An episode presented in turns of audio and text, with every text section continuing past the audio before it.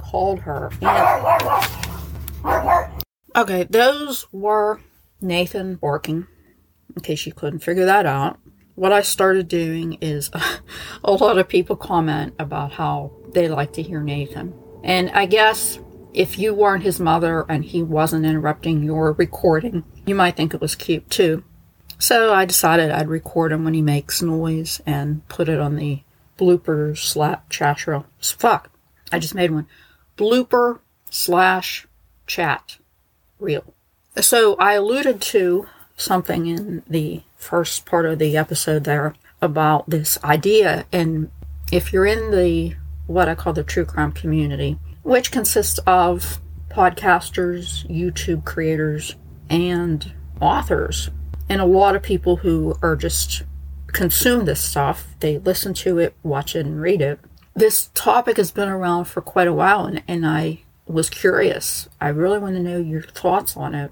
And I'm not going to mention this person's name because I can't even remember it. You know how you're looking on YouTube and something will just pop up, and this did this video, and I'm like, oh, I'm gonna watch this just out of curiosity. And it was a female, and I don't know if she's a true crime person. I don't know what her thing is, but basically she was off on a rant about certain um, YouTube video true crime creators. I mean, she did mention them by name, which was rude, and she may have mentioned a couple. She did. She did mention a couple podcasts, and she was saying that these people were rude because they profited off of other people's misery, and everybody's like, and, I had to get my two cents in. I left a comment, and you know, I said I'm a podcaster, and if you think people like especially me, if you think I'm making any money off of this, um, excuse me, no, definitely not. And everybody's like, um, wait a minute, aren't you doing the same thing? You're sitting here making a YouTube video and, you know, you're like, oh, th- thank you for subscribing. And, you know, I hit so many subscribers, downloads, whatever. And, um, like, I, I think people like that are called hypocrites. Uh, I think I did use that word when I commented. And I hate hypocrites. So there is a thing, and I'm not going to name any, I'm not going to call anybody up by name. I think we all know that certain podcasts and the YouTube channels are more um, sensitive than others. There's a lot of podcasts, and like I said, I'm not going to name any. I think you know which ones I mean. I don't have to name names. Where it's like, and I'm paraphrasing, I'm just making this up as I go along. Oh, I'm an 18 year old girl and I'm going to make a podcast. I'm going to talk about true crime. I'm going to get drunk with my three friends. We're going to giggle, hee hee hee, and get drunk and burp into the microphone and say fuck every other word just because we can. And we're going to talk about a, a true crime story, hee hee hee. And I'm going to tell my friends a story. Okay, have you all ever heard of a dude named Ted Bundy? No, no. Tell us. Hee hee hee. Burp. That's a a uh, an act, I think, or there's a word for that. Maybe send up or something. Nobody ever, not that I know of, literally talks like that. But I think you get my point in that there are podcasts that are more geared towards entertainment. And it's it's more it, it seems like the hosts are enjoying if are enjoying themselves with this story or this material. And it does make me wonder who are who is your target audience? Like what are you trying to do? Do you podcasting is like I, I, I don't know it. It's like just because you can doesn't mean you should and i know i'm being kind of judgmental but just because you have the tools or the ability to doesn't mean that what you put out is going to be any good. And I mean, there's such a thing as freedom, um, the First Amendment. I mean, it's, you know, anybody can put out any kind of, kind of material that they want. But in the subject of true crime, you, you do run into the issue of, because unless we're talking about some kind of victimless crime, Eh, there are victims involved, living and dead. And I, I think to be ethical, it's a lot like journalism. Like there actually, I think, is a code of ethics involved. And that has to do with respecting victims, respecting your content and your audience, being professional, sources, and that means not copying. I think we know what podcast I'm talking about. Not even going to get into that. But there are a lot of issues involved with using resources that are um, reputable, ethical. I've heard podcasts that I could swear they're just sitting there, read, literally reading off Wikipedia. And I'll look at Wikipedia maybe like for a little bit of information on st- stuff, but I would never use it as a main source. And I always try to find as many sources as I can, and that will be reliable sources. And I have a couple rules about sources. I think I've mentioned these. If I hear something once, like one fact, unless I can verify it at least one other, one other place, I won't include it. I might be like, oh, that's interesting. Can I verify that somewhere else? If I can't, then I throw it out because I want all my information to be reputable, to be verifiable. And if you're going to accuse true crime creators as profiting off of other people's misery, then you have to ask yourself a number of questions. Well, you're listening to it or watching it, aren't you? So are you perpetuating that? Are you encouraging that? Why are you listening to it? Do you enjoy listening to stories about other people's misery? Obviously, we do, or we wouldn't be here. But the question is why? I don't think we're sadists. Well, maybe some of us are, or some of you are, but, well, you're not my target audience if you're a sadist. My target audience is people who are, um, I want to say, more educated. They want to hear the whys. They, they're interested in psychology, in learning, in education. They're not interested in comedy or what I'm drinking. And if I did talk about what I was drinking, well, first of all, it would really be boring because I'm drinking Coke. But that's fine if you want to talk about wine or beer or whatever it is. Or what I'm, I don't know, other things that I do. I do, I used to mention that stuff just to be kind of, I don't know, friendly or whatever the word is. But now I've started putting it all in chats so that you can take it or leave it. Like if if you're like, I don't care what she does, what she eats or drinks or thinks or whatever, then you can just listen to the show, to the episode. If you do care, if you want to listen to me complain about stuff, because that's face it, that's usually what I do on these, um, then it's here for you. And somebody must like it because they are listened to, which I, I still can't believe that people actually listen to this. But anyway, what about true crime authors? Would anybody ever accuse Ann Rule of profiting off people's misery? I can't see that. She was, in case you don't know who Ann Rule is, first of all, um, where have you been? One of the greatest true crime authors, and unfortunately, she's no longer with us. She used to be a police officer in Seattle, which is really cool. And then she famously worked with Ted Bundy on a suicide hotline. So she wrote about it in a book called The Stranger Beside Me. And she's famous for a number of other books, really, really good books. She really would get into a story. She would tell all the sides, all the, the victims and the perpetrators and the families and everybody's side with um, thought and care and empathy and wisdom and that's somebody who you could never say was making money from crime. She cared about victims. She wanted to tell their story. And there's a lot of other writers like that. Like my friend, Caitlin Rother. She's one of my favorite authors. I'm friends with her on Facebook. And you can tell when you're reading a, true crime book, I've read hundreds in my life, that this person, this author, wants to bring the victim alive for us, or victims. And that's what I try to do. It's harder in a podcast, especially when you don't have access to. You can't interview these people, these victims' families. And the best I can do is, like I did with the sentencing hearings, provide you people talking little snippets about what the victims were like. I hate when podcasts are like, and no fault of their own, sometimes we just don't know. Oh, they were.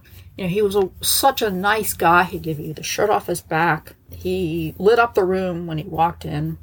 And it just typical generic about anybody. I mean, I, I want to know if I'm reading a book or if I'm listening to a podcast, what kind of person was this? What did they like to do? What was their favorite songs or colors? What pets did they have? Where did they work? You know, bring them to life so that I can appreciate them. And that's one of my biggest aims. The other one is what made the killer, killers, criminal, whatever kind it was, tick? Why did this happen? And I'm in a lot of true crime groups on Facebook. Imagine that.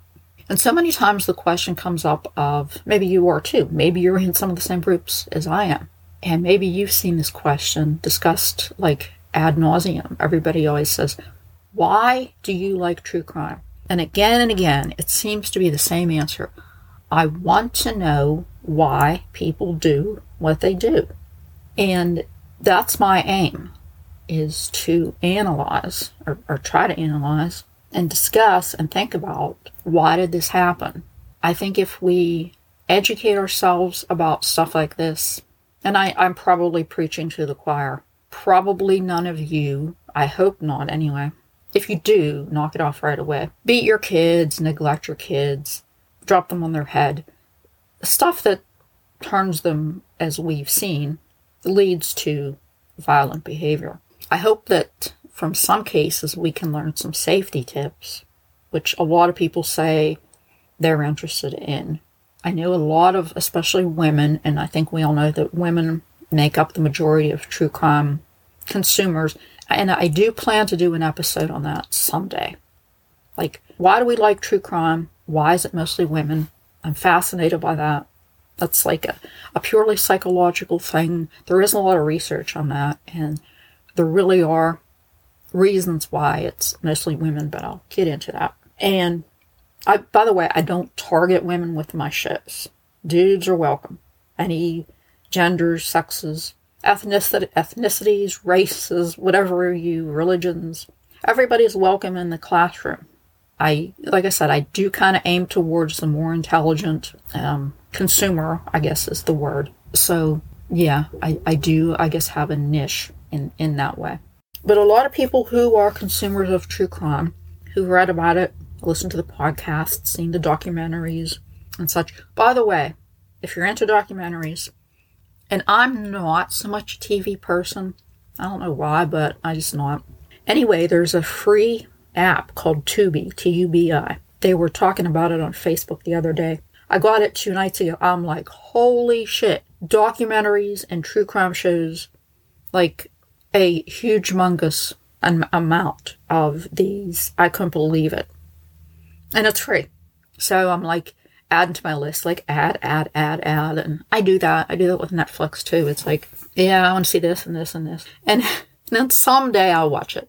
I don't know. I'm, well, I'm weird, of course. But the thing is that we learn from true crime. You know how Ted Bundy would go around with his arm in a fake cast and come up to somebody and say, hey, would you help me?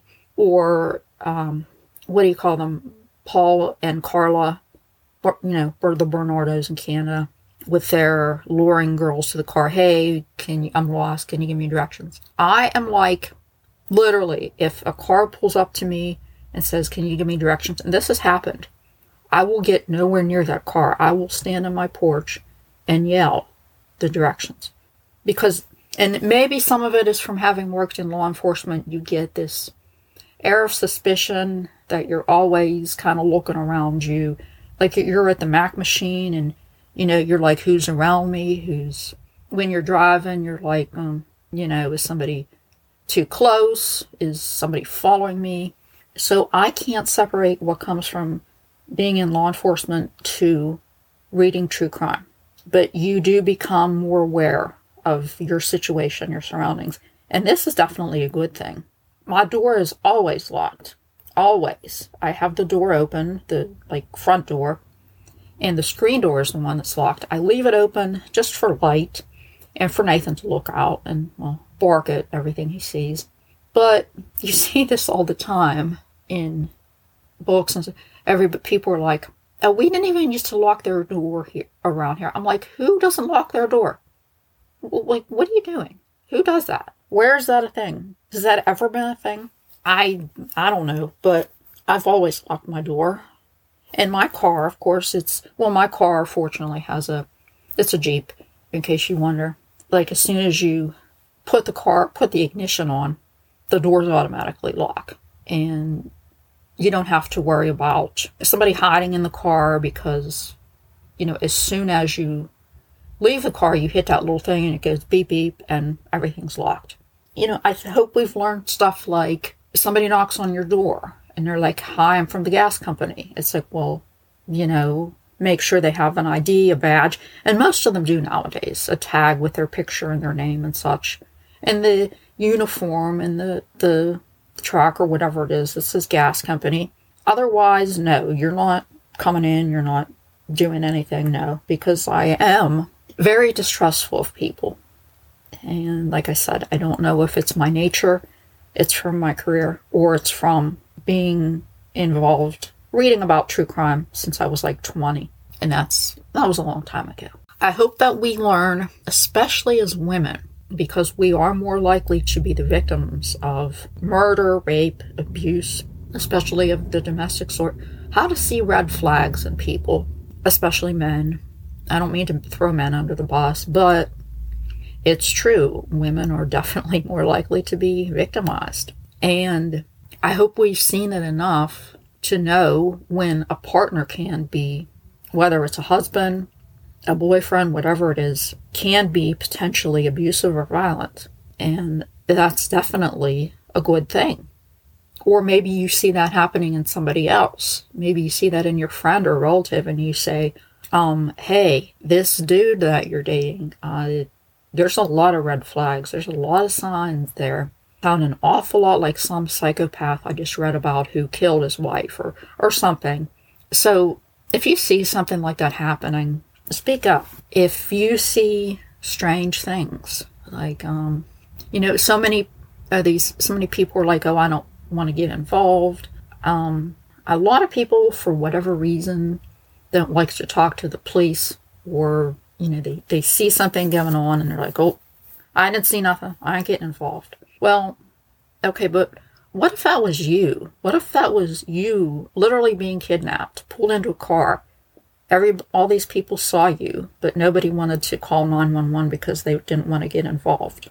How would you how would that make you feel?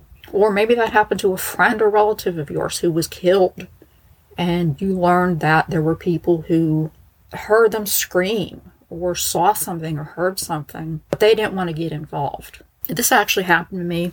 It was nowhere near as dramatic, but to make a long story short, I was in Virginia at a motel and this was like the cockroach inn. This was the shittiest, seediest motel I've ever been in. We were visiting my stepbrother. Me and my stepdad were there.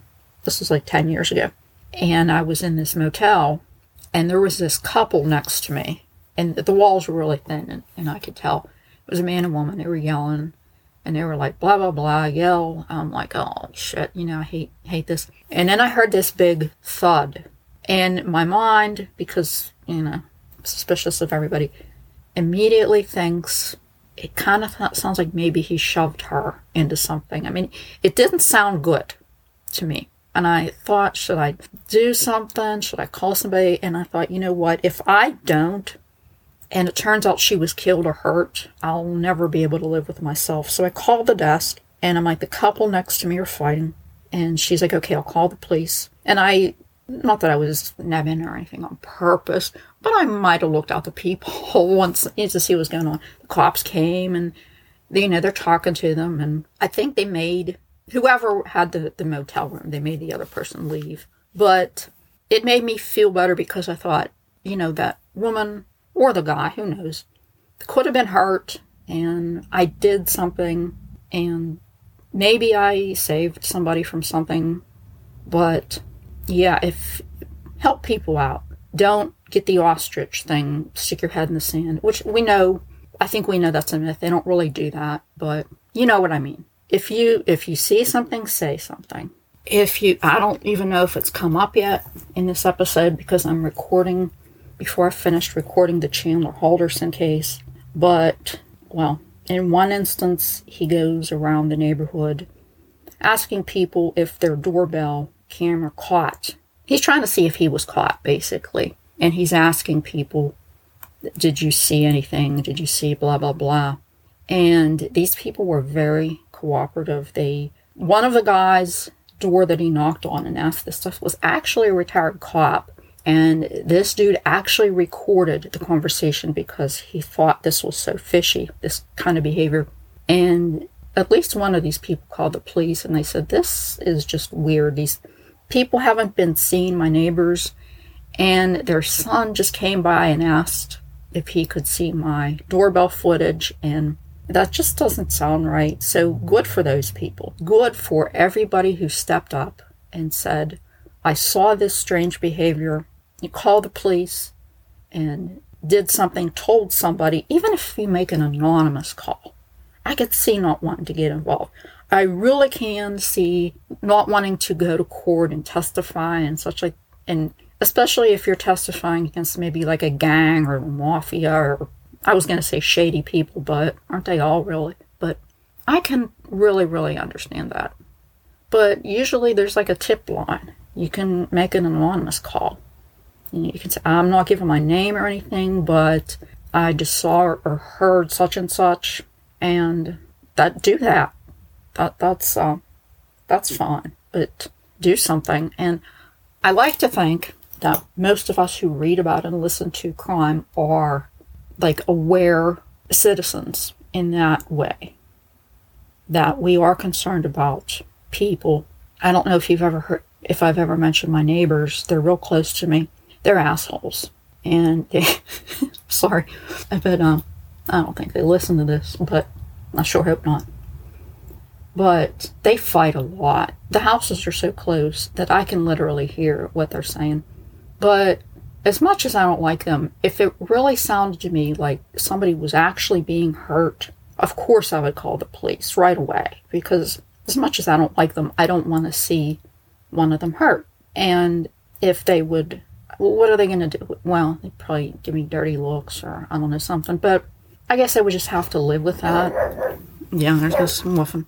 But I could not live with myself if one of them hurt each other over there eh, or killed each other and I heard them fighting and I didn't do anything. Like I I'm real hard on myself. I have a, a very punitive conscience. That would literally drive me insane knowing that I could have done something. And I think everybody knows me better. I hope so. But please don't ever think that I'm glorifying crime or criminals or disrespecting victims. That's like my worst nightmare is saying something that somebody interprets as rude um, involving a victim or something that they said or did, or I was somehow insensitive to a victim. That that's like as a podcaster, that's my own personal worst nightmare. And I also have in my intro, I hope you never well, I don't think it's in my intro, but I hope you never think that I'm excusing behavior when I analyze and I say, I think I know why this person turned out that way because, you know, he was hit on the head, he did this and that, and blah, blah, blah. There's a huge difference between excuse and explain. And I'm never excusing. I'm all, I just explain. There are criminals who I do kind of feel sorry for, like they had a bad life. I think maybe they got too harsh of a sentence. They, um, something or other. And I mean, I'm human. I do have those types of feelings. I usually don't say or won't say. Some of them we've covered, we've talked about. And I try hard not to let on that I kind of feel sorry for the defendant, but I hope I don't. maybe you can tell by some of the words I use or the things I say. I don't know, but I don't mean to. But like I said, I am human and it's hard to take the human element out of this when you're when you're storytelling, when you're telling about somebody's life and a crime and and how it affects people and you start to investigate and you see all of these things that you might not read from a Wikipedia article or from a YouTube documentary or whatever it is. If you get deep into a case, which I try to do, of course, as deep as I can, you see things that aren't readily apparent.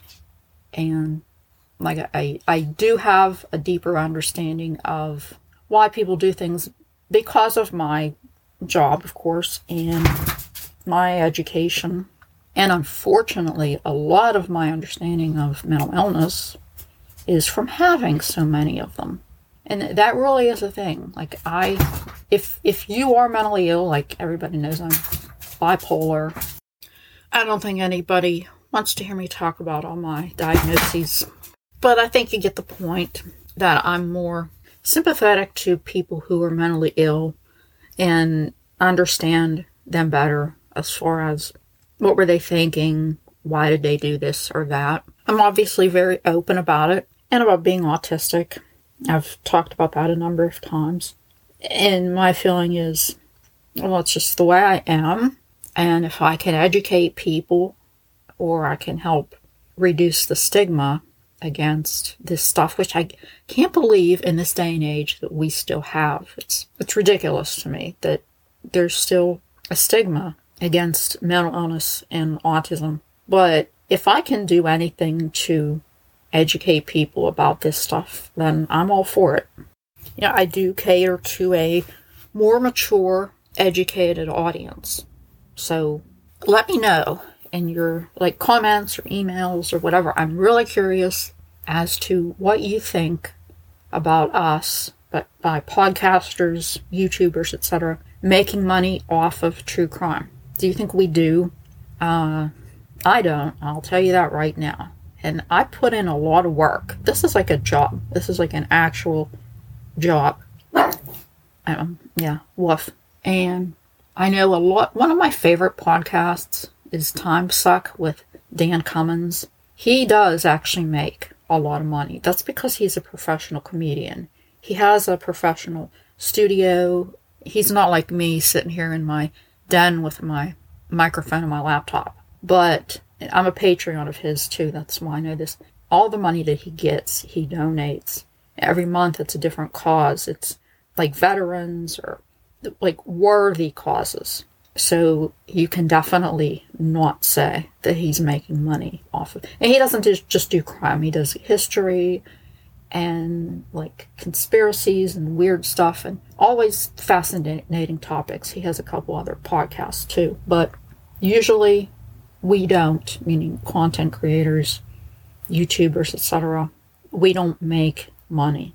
If we do, and I just supposing that we do, or they do, it's usually to pay the bills for our craft or our art because with equipment and fees and everything. And I like to buy books. If I want to do a case and there's a book on it, I'll get it because usually there's more information on a in a book on a case than any other information that's available on the internet. So I'll always go for the book over everything else. I have textbooks from well from college well from college, graduate school, and a whole bunch of the ones I bought on profiling and, such. And all kinds of books about serial killers, criminology, crime, and any, anybody who looked at my bookcase who didn't know would think I'm either, well, a student or teacher of this stuff or I'm studying to be a serial killer. And I think we know which one it is. Maybe your some your maybe some of your bookshelves look like that too. I just started a thing on Instagram and I put out a thing, I don't know if you saw it, it said something like is anybody interested in what I read, like true crime or not? And I got a whole lot of yeses. So I'm like, okay. So the last book I read, I took a picture of it and I put it up and I said, okay, I just finished this book. It's my favorite author, who's John Sandford. So I'm going to do that from now on. We can talk about books. If you really liked a book or you want to recommend it or something, feel free to share. And I have a, a feeling a lot of us, meaning us, that um, my target audience, that a lot of us like to read. And I have a feeling a lot of us like true crime. Call me crazy, but it's just a guess. I like a lot of crime fiction. Imagine that. I'm looking at my history. Well, I have all these bookcases in here. I'm surrounded by hundreds of books. And I, I have two history bookshelves. One of them is fallen apart. It's like books like crooked and on the floor and that's a big problem in here is because I, I tend to overload my bookshelves and I have so many that I just haven't gotten to. And my pile of my TBR pile, I hope everybody knows what that means to be read. I don't even have a pile. I have mountains. I have a mountain in the bedroom. I have a mountain in my kitchen.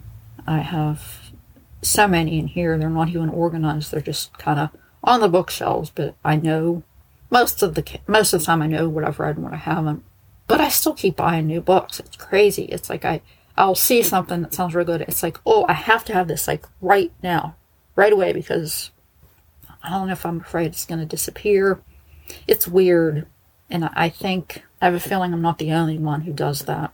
But anyway, um, this Halderson case is really time consuming. It's, like I said, I've done nothing but listen to this trial for uh, the days and days. And it's going to be I would say at least two parts because I really want to cover it in detail.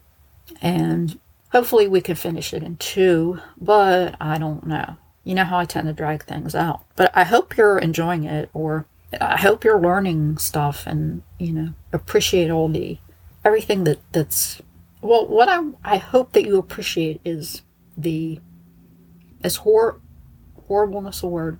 Well, I'm gonna make it one. Horribleness of this crime that how nice these people were and how shitty their son was and what he did it's it's hard to understand. And this is a case where you can see how many victims there were. The his girlfriend i feel so bad for. Well his ex-girlfriend now. And all of the family and all of their friends. These were popular people they weren't just like hermits in a cave. They had work friends and family, and they had all kinds of friends. They were friendly people, and they're missed by a lot of people. And uh, just callous disregard is is so such a key phrase that he well he dumped the dad's torso on the girlfriend's mother's girlfriend's I know uh, yeah somebody's farm and I don't even like somebody's the neighbor's garbage blowing being in my yard. Can you imagine some little asshole coming and dumping off his dad's torso in your yard? Rude. He's he's amazing. He really is. This kid. This well, he's not. A, he's 24 now. To me, he's a kid, but this dude is incredible. The the level of assholishness. I know that's not a, well. We already know I make my own words assholishness is definitely a word that, that I use, or assholish. Um, because sometimes there just aren't any words that fit, and you have to make your own because it's the most fitting. And um, I'm going to wrap it up and go back to writing, always doing something. So I'll see you next week.